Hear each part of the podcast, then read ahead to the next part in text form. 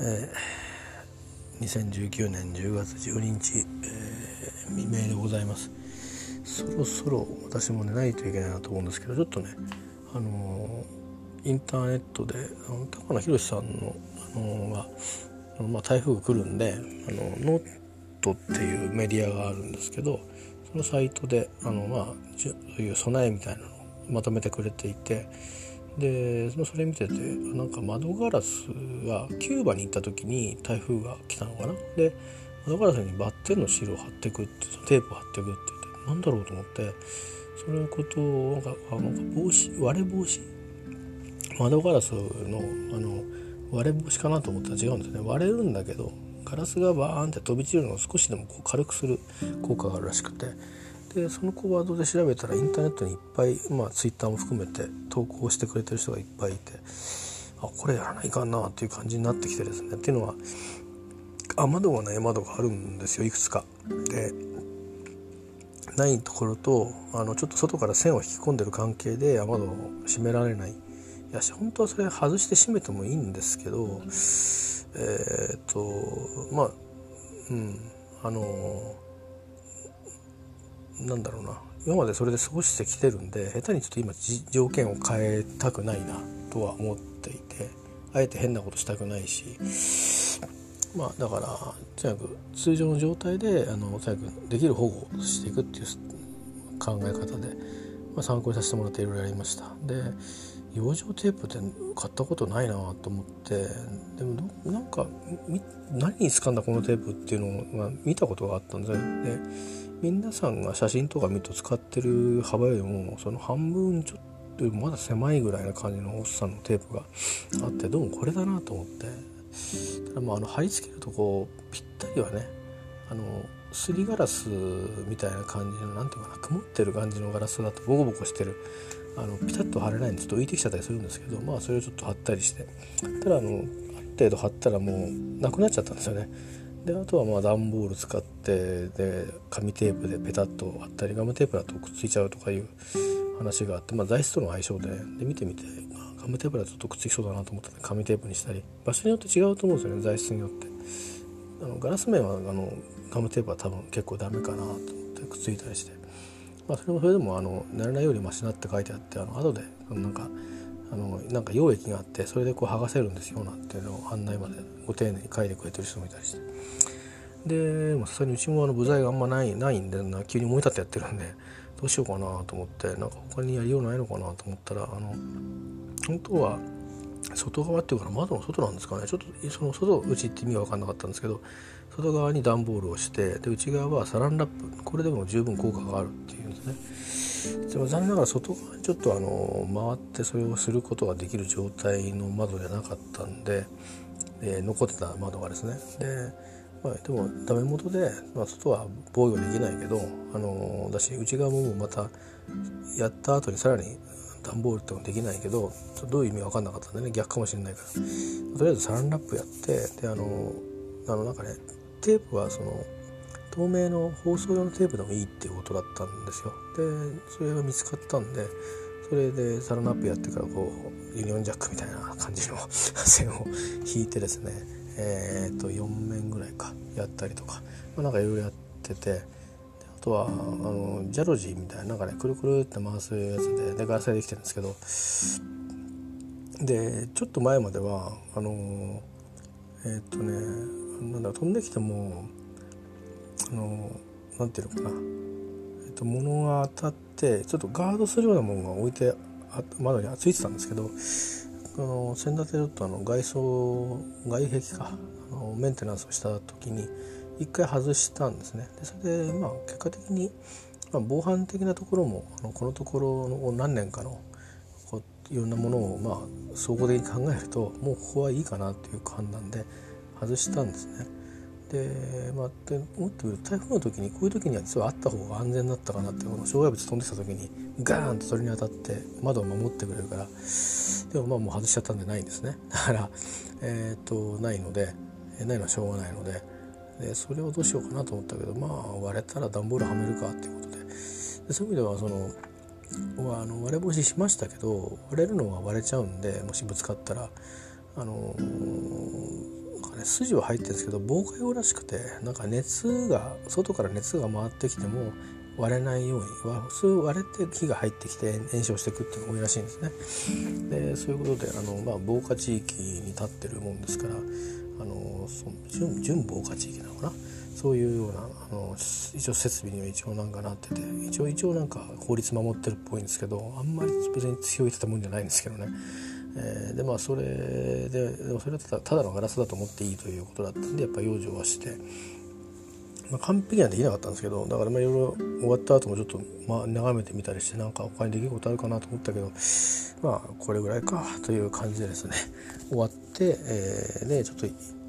少し喋ってたんですけど話がなんか全然違うとこ行っちゃったんで一回戻ってもう一回喋り直してるっていう感じですね。えーと、今ちょっと静かになりましたね。えーと、大体私が帰ってくるのは6時とか7時とかあ今日7時もっといたな8時過ぎかなぐらいから東京から帰ってきましたけどまあ結構雨も降り出してきて帰ってきてからもう結構強くなってきて風も強くなってえ来たんですけど今ちょっと静かになってきましたね。これあのよくあるパターンで、えー、別に目に入ったとかではなくて上陸はこれからなんですけどあのまあ切れ間っていうだけでこの後また一気にガーッとくるっていう、えー、嵐の前の静けさってまさにこのことなんですけどね多分だと思いますね。この間のあの台風15号の時もこんな感じだったんで、えー、今回大きさが全く違いますけどもでも多分似たような感じで。でしかも長く今日の夜までは少なくとも9時ぐらいまではガッとくると思うんで、えー、で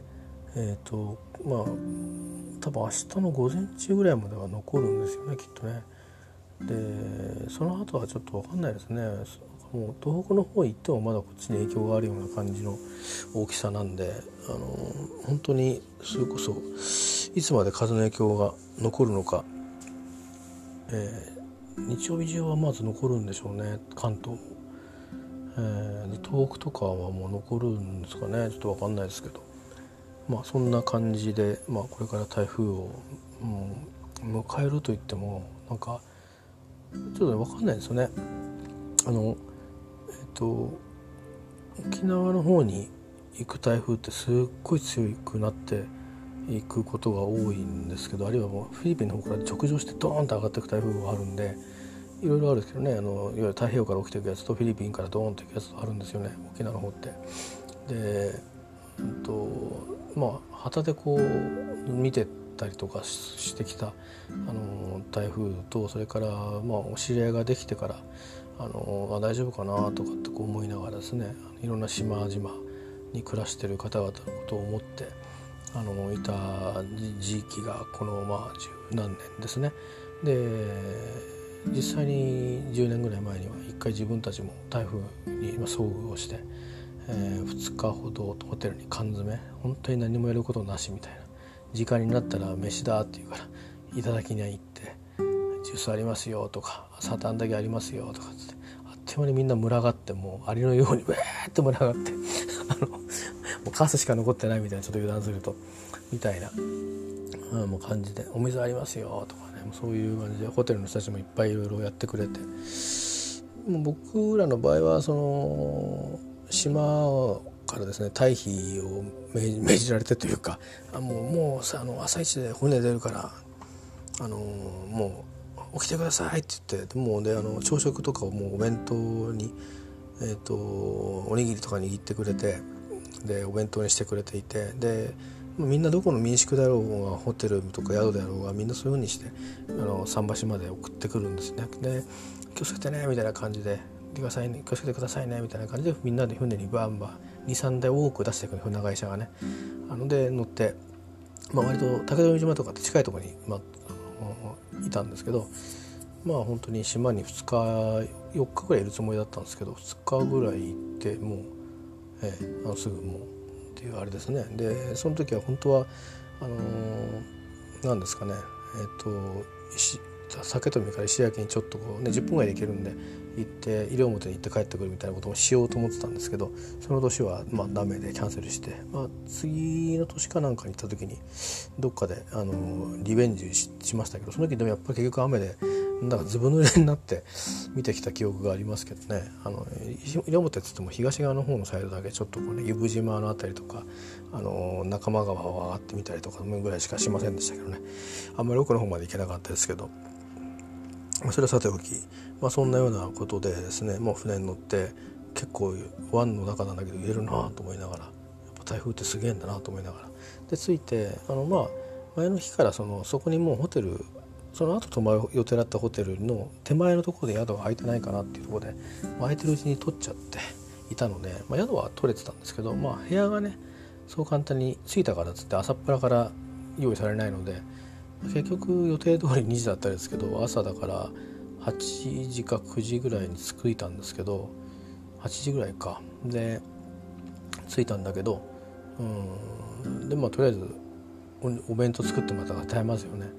で部屋に入れるのかなといつ入れるかなと思ってるけどなかなか入れないんです。そうお昼近づいてきますよね。であと思えばこうなった台風来るってことは、まあ、水やら食べ物やらいろいろ必要だなということになって。でまあでもこの家族は結構くたびれちゃってるっていうか急に起こされてるし、えー、まあ結局結構暑かったぜもともと。で与那国島から行ってで竹富西脇に来て竹富行ってって言ってそれで急にこう気候がガーッと変わってわーっとこう起きてわーっと動いてるまあこう精神的ななんていうか驚きみたいなものもあるし子供たちは結構まだ小さかったんで10年前ですからねくたびれちゃってみたいな気圧の変化もすごく大きかったんで。でまあ私はもうあの旅に誘った責任がありますんで。えっ、ー、とまあ町のことは大体あの旅人と旅人レベルではとしてはかなり詳しく知ってるのであの、まあ、どこから狙っていけばいいかっていうのをですね見ていってあのとにかく穴場穴場のコンビニからあんまり人が来ないコンビニから攻めていったりしてですね行きましてでそうは言っても脇で見たら他のコンビニも全部覗いていくみたいにしてたんですけどやっぱりまあ大概のコンビニはみんなもうすでにみんな手出してるっていうか石垣島に住んあの暮らしてる人があの泊まってる人たちがもうすでにもう行った後でだからもうないんですよ。あの水もなければパンもないし何にもないんですよね。でお菓子すらもないみたいな。まあまあほんとサラミぐらい残ってっかなみたいなそういうあとは雑誌が残ってるかなぐらいなね。アイスとかもうない。アイスとかどうすんだって思うんだけどね。電気止まったらどうすんだ君たちって思うんだけどでもまあ上がってくんだと思って、まあ、俺もいい買ったと買っとこうかなと思いながら。でも部屋にいつ入るか分かんないからやっぱりちょっと固形物がまずいなと思って。まあ言いながらですね。まあいろいろとにかくもうそういう時はもうあれですよ。あの日付だけ見て今日一日ものだからなんかサラダものとかダメであのとりあえずまあ明日まで明後日までで甘いやつとか4日ぐらい持つからそういうふうにして買っていったりとかして、まあ、バンバンバンバン突っ込んででまあうまくしてあの部屋によくほらポットとかあるじゃないですか。あれでカップラーメンとか食えるたなと思ってカップラーメンを突っ込んでて。でで島にですね今はどうなのかな。あのコンビニが結構あの充実してきたんで本土のコンビニみたいなのが結構いっぱいできたのあれなんですけどちょっとねあのファーストフード店もあるんですよね。でそこであの A&W ってエンダーっつうんですけどよく地元の方は。そこに行ってあの飯席それこそあのマックのなんとかセットみたいのをあの結構大量に 頼んで4人分全部頼んででジュースから何から一回それそこで頼んで袋を大きくして。ほらもう買えるものはそこで買ってきたわけですよ。あのペットボトルにしたのかな？わかんない。覚えてないけどでもいっぱい買ったんだな。のようなペットボトルにまとめたのかな？あの型がついちゃうから。とにかく結構とりあえず昼ご飯として一応買ってなんかあったかいもの食べたいだろうなと思って。でその後一応あの今ですね今ユーグレナモールって名前変わりましたけど前アイパニモールっつったんですけどそこにあの、まあ、そこも土産店なんか両脇にあったりとか果物売ってたりとかああるんですけど奥の方行くと刺身屋さんとかあるんですよ。あの沖縄ってあの魚屋っていうかその刺身屋っていうのがなんかねあるんですよね。ね、あのまあお魚屋さんなんですけどお刺身売ってるんですけどね。で魚をそのさばくっていうことはそれは市場の中に魚屋さんがあるんですよ。刺身屋さんって刺身を売ってるんですね。面白いんですけど。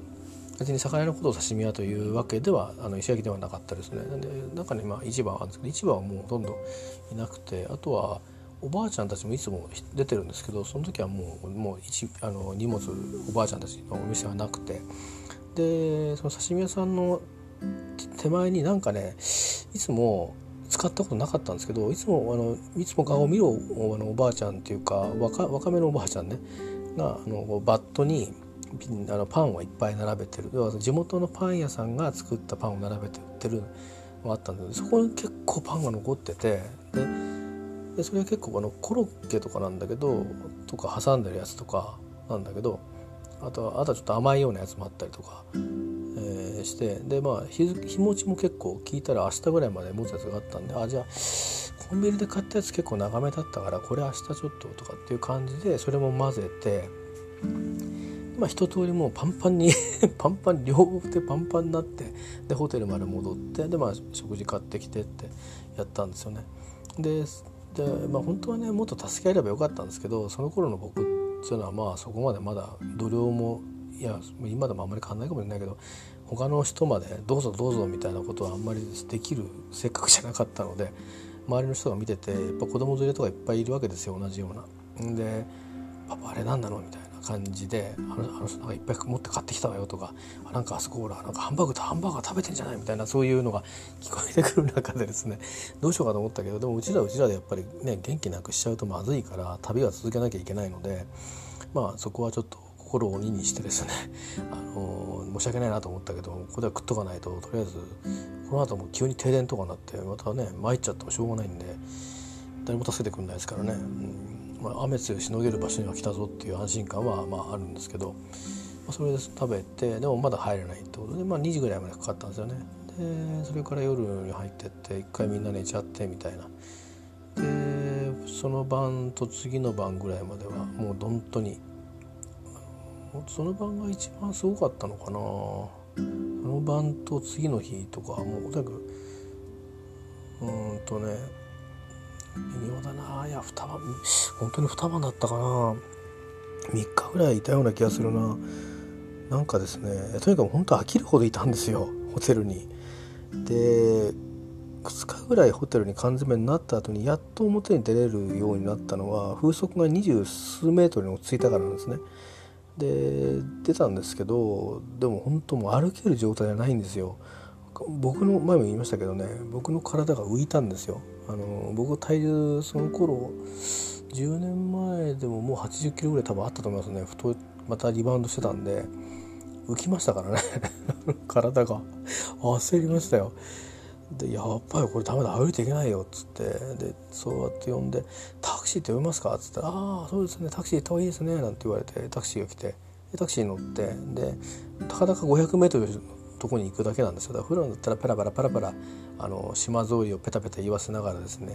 あの、まあ、夏でねあのったか暑いじゃないですか。だからもう薄着でもってこう行くようなペタペタと気楽にルーズにこうわーって行くとこなんですけどタクシーに乗って 500m しかないところを近く来たいかいいですか?」あ全然いいっすよ」みたいな感じで。沖縄タクシー短いところに乗るっていうのはよくあのギャグみたいにして言われたんだけどその時は切実になんか分かりましたけどね。あこれ乗るよなと思って軽くなって出れるんだけど歩けないっていうねあの風が吹く吹いてるんですよ。でその後その時に今聞いたのが「いやどうなんですかこの台風は」っつって「いやあれだね君の方はね」ってサトウキビなんですけど「君の方は見てきたけどまあちょっとあれかなと場所によってねちょっとあるけどまあでもそんなに大したことなかったね」と。ああそうですか。いやでもすごい夕べすごい風吹いてましたよね。風速40メートルとか言って。ああ40メートルあのね大したことないよ。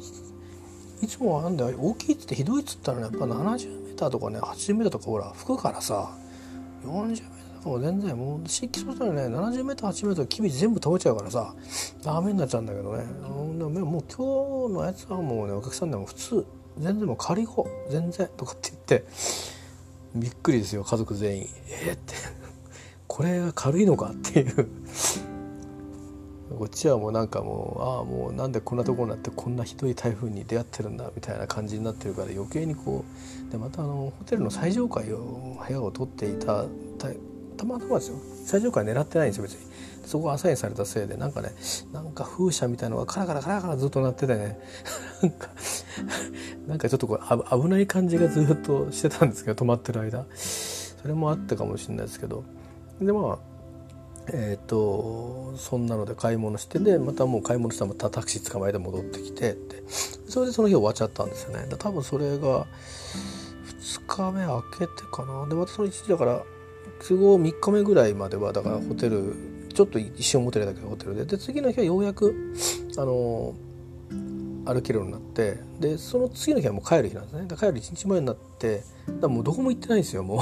あの石垣島に行ってから台風で缶詰になってタクシーで 500m 先のとこに行ってお土産を買って帰ってきたっていうだけで。でそれでその帰る前の日にあのまだみんな缶詰になってるその桟橋で。移動桟橋っていうのがあるんですけど。で、まあ、ちょっと散歩でようやく風が収まって結構。もうあの8メーターとかぐらいに収まってて。でちょっとじゃあ歩いてこうっつって気晴らしにって言って行ったらもうみんなあの桟橋のとこにいっぱいあのいるんですよ。でなんでかっていうとあのそれ別にそこに船を待ってる人ばっかりじゃなくてあの空港にその時ですねまだあの今の新しい空港じゃなくて街中にあった空港だったんですねでそこに入りきれないんでそのキャンセル待ちをしてるとかっていう人も呼ばれたらなんかねあの航空会社のというか空港なのかが「何番何番何番の方どうぞ」って言ってそのバスが迎えに来てでそこでそこから空港行くみたいな式になってみんなそこで待機してたんですね。それからあとは夜なんかもあのほら食事とか水とかあとお味噌汁みたいなのとか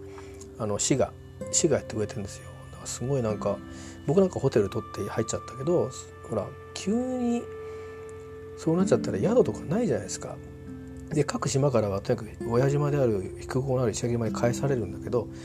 宿の当てがなければそれっきりじゃないですか。で僕たちもたまたまその後その後石垣島に泊まる予定で数日滞在するつもりでで取ってあった部屋があったからその手前で空いてるところありませんかってってあの聞いて「ありますよ」って言って「お願いします」っていう流れが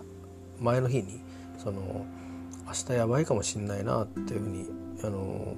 言われていてでじゃあもうややめて帰ろうって自分たちで決めてた。んで朝起こされたのはそのもうこのここでもう船終わりですよって言って、まあ、ホテルっていうか宿同士の連連携でねいつもそういうことあるんでしょうね。だから早く、まあ、思ったより自分たちは午後ぐらいに最後にもうちょっと竹田を自分見てから帰ろうみたいな気持ちでいたんですけどあのいきなりこう戻ってっちゃったっていうぐらいで。だからそういう意味でえっ、ー、と200ぐらいですかねあの余計に手前に取るあの石垣に竹島にあと200ぐらいいたはずなのに200を取るだけなんでたまたまその1日前にも戻るの決めてたんで帰る人もいたんですよ。もうなんか早々にその日の当日の飛行機か翌日の飛行機を予約してもう島に戻るって言って前の日に帰っちゃった人もいたんですね。それこそあのなんか偶然にもあのここの辺に暮らしてる方だったんです私の地元の近くの方で。縁ですねなんて話をしてたんですけど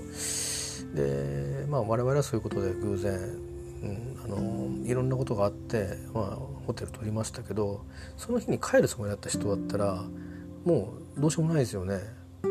泊まるったっていや早く帰りたいわけだからそしたら飛行機が出るったら出るまで待つっていうことになりますよねそれは私だったら多分同じ選択をしたと思うんですよ。でみんな同じ選択をしますからみんな空港に行くんでしょうけどその当時の空港って本当にあの狭くてあの空港のロビーみたいなところが、まあ、大きくはねあの穴側と JAL 側っていうか JTA 側に分かれるんですけどまあまあそうは言ってもあのいろんなものがあのあるのは、まあ、JTA 側の方みたいなのがつながってるんですけどそう広くないんですよ結局穴側だろうが何だろうが。でまあそこだと溢れちゃうから表に日中だと表になんかねみんなでバーッと座ってましたけどね僕たち帰る時に。でだから夜なんかはそこにいられないからそうです伊藤桟橋でってことになってたみたいですね。でまあそんなのを見ながらまたもう一回お土産置きの方とこのタクシーってとこにもう今度歩ってってみたいにして散歩してでえっ、ー、とでまあ一晩泊まってなんかいろんな振り返りをしてなんかホテルでやたら家族でトランプだけをしたようなさすがにねトランプも飽きるだろうと思うんだけどやたらトランプだけしてたような感じですかねあとは僕はあの地元の FM 局を聞いてニュース速あの速報で、ね、気象台風情報みたいなのを夜中とかもずっとやってるんですよ。えー、その当時ねなんかもともとは街中に局あったんですけどその当時はラジオ局があの今名前変わっちゃいましたけど当時にホテル日光山の方にサテライトスタジオみたいな感じであったのをもうそこだけに絞ったみたいな感じになっててそこからずっとね、あの、やってましたね。えー、本当に今どこどこ島ではこんな感じだそうですよとかなんかそういうなんかねやってくれてたんでなんかすごくこう生々しくねああローカルのラジオってやっぱこういうの大事だなと思ってましたね。あのー、どうしても中央のラジオあのメディアだと、まあ、東京とかだと東京だけはやるじゃないですか。だけどそうじゃなくて声だから別に映像映さなくてもいいんですよね。これではこういうことになってますよっていうだけであそうなんだって思えるしあみんなそう同じなんだなとか今こうやって風ブーブー吹いてるけどこの辺は海だから強いのかとかいろいろまあいろんな状況がねあのいやなんかこっちでは水がもうあの出てあれですとかなんかあの停電がしてるとこあるみたいですねとかそういう、うん、あ今なんとなくこの喋り方をしてるから出てましたけどってあの停電しているっていう停電がしているとかって言うんですよ。えー、あのあちらのなんだろう石垣島の言葉なんですかね。なかなかね愛らしいねあの男性の方が使っても女性の方が使ってもなんかねあの可愛らしいあのななイントネーションがねあるんですよ。あのまあ、英語と同じでね日本語もいろんなイントネーションが、まあ、とか方言がありますけど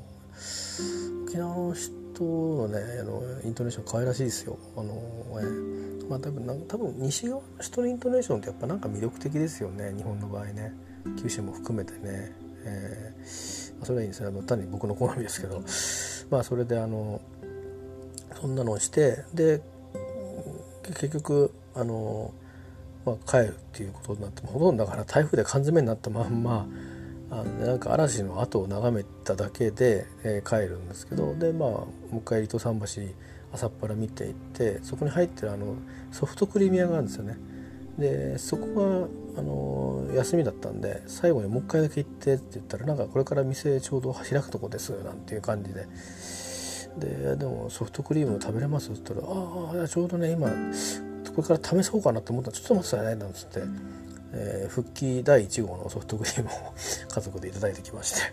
えー、なんかねあのアイ言っちゃ僕らアイスをよく食べてましたね。なんかね。えー、うまいアイスがあるっとそこに食べるみたいな。なんかアイスアイス気違いみたいなとこがあって、まあ、それでそれを食べてまあもうこれで思い残すことはないということになって。でまあタクシー荷物どうしたのかな、まあ、ホテルに戻ったのかな。でそこからまあ空港に行ったんですけど、え、その空港がま市街地のねあのまだ広くはなかった新しい空港もねそんなむっちゃくちゃ広いわけじゃないんですよお店がいっぱい入っててむっちゃくちゃ広いわけではないんですけどまあでもやっぱり元の市街地にあった空港からすればまああの収容量はきっと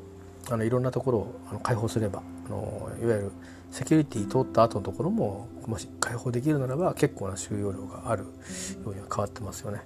えー、うん、ただまあ海に余計近いんで風は強いんじゃないかなと思うんですけどね。しかも東寄りだしね、えー、まあいいんですけど。あのー、で、えー、要はまあ人が溢れてる状況でベターってみんな寝ててその人たちは多分キャンセル待ち僕らもキャンセル待ちをしに行くわけですよ結局。あの補強機は決まってるんですけど、えーと、念のためキャンセル待ちもしてくださいって言われるんですよ。それは何でかっていうとあのえっ、ー、と何でかな。あのあそうそうもう振り替えになってんだ便が。でえっ、となんかね手続きを、あのしないとそのいけないわけですよ。だから振り替えになってるその便なんだけどでそれで一応キャンセル待ちっぽい感じであの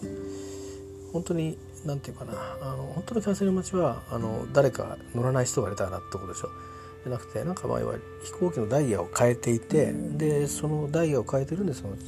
もともとの、えー、と予約してた人はあなたはこれこれってアサインされててもでその券を引き換えるんですよね。でそれでまあ待ってるんですけどだから僕たちは中で待ってたんですよ。もうあの次の次で出ると。で他の人たちはそうじゃなくて、えー、と本当にもともとの便があったんだけどその次のその振り替えみたいのが、えーと、どどうしてその違いが僕らあったのかよく分かんないんですけどあのなくてキャンセル待ちをしてるということですね。えー、もしくはまあもともとそんなにあれかな行った時期が混んでない時期だったからチケット本当に持ってなかった人なのかないやでもそんなことないと思うんだよな。うん、な多分そのタイミングなのかもしれないですけどでなんですけどね、えっと、同じ方面に行くのにあのまあ一度昔っていうかその行く時も実はなんかそれは予兆予兆って予兆だったのかなと思うんですけどあの最初まあ与那国に、えーと、行くんだったんですけどその与那国に行く時にえっ、ー、とねあのあその前のその前前の年っていうかその前々年かな？なんか低血が来てる時であの気象調査中とか出るのがあるんですよ。天候調査中とか。でそれってあのほぼほぼですねアウトになるケースが多く多いと言われていて行くけどダメダメかもしんないけど行くけどダメだったら文句言うなよっていう感じで飛ぶっていう。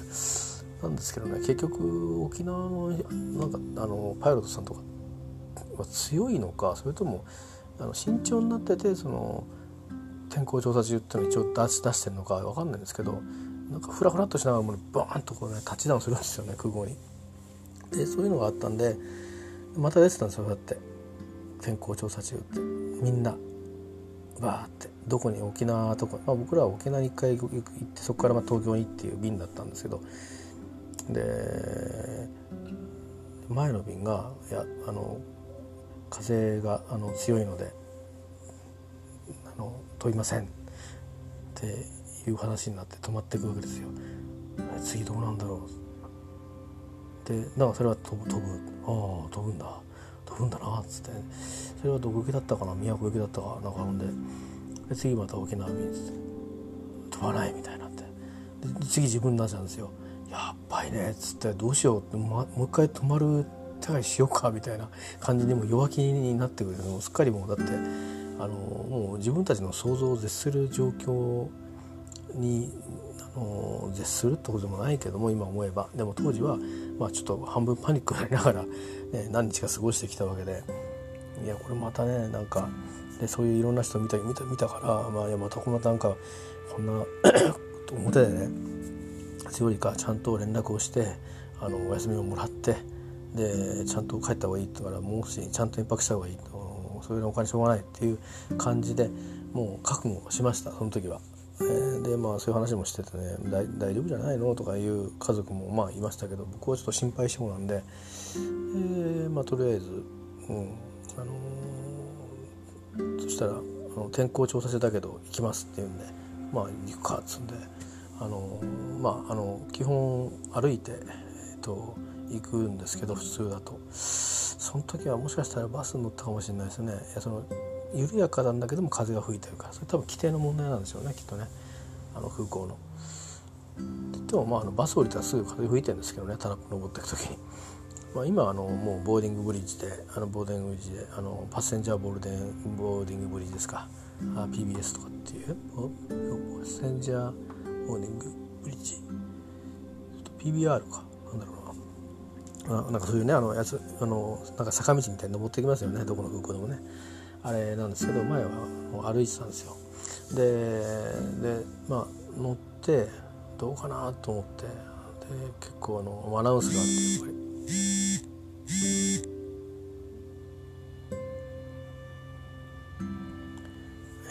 あの今ですね いろんな予報が 出てくるんですよね、えー、あの東京の渋谷で6時ぐらいに大雨が降るよと。もうあと1時間やっぱりね言った通りあの大体そろ来るぞと。これもこれもですね。はい。あのもうあと30分したら来るそうです。風呂入んなくちゃ。なえっ、ー、とであのー、まあそういう感じで乗ってたん乗ったんですね。で乗ってあのー飛ぶってなってでもその飛ぶ前にあの今日はそういう天候調査中で、まあ、行くことになりましたけどもその、えー、まずまずこの空港を飛ぶ時に、えーと、の気象があの分かりませんと 言うんですよね。横風が強いので一応規定範囲内この規定範囲内って言ってるけどどこまでどういうふうに特別なあれなんですよ多分基準を適用してるんだと思うんですけどであの危険と判断した場合はあの、えーと、要は着陸をやめることはないんだろうけど引き返してきますっていう話になっててそんなことあるんかと思っていたんですけどどういう意味なのかなと思って横風で危ないっつってんのに飛ぼうとしていてやっぱ強かったから持ってくるわってどどういうことなんだろうってよく分かんなかったんですけどなんか僕もだからその時にどこまで正確に言葉を拾えたのか覚えてないんですが、まあ、とにかく、まあ、戻ってくる可能性がかなりあるからっていう行くだけ行ってみるけどというような感じのキャプテンからそういう話があった上でさあ離陸するぞってことになって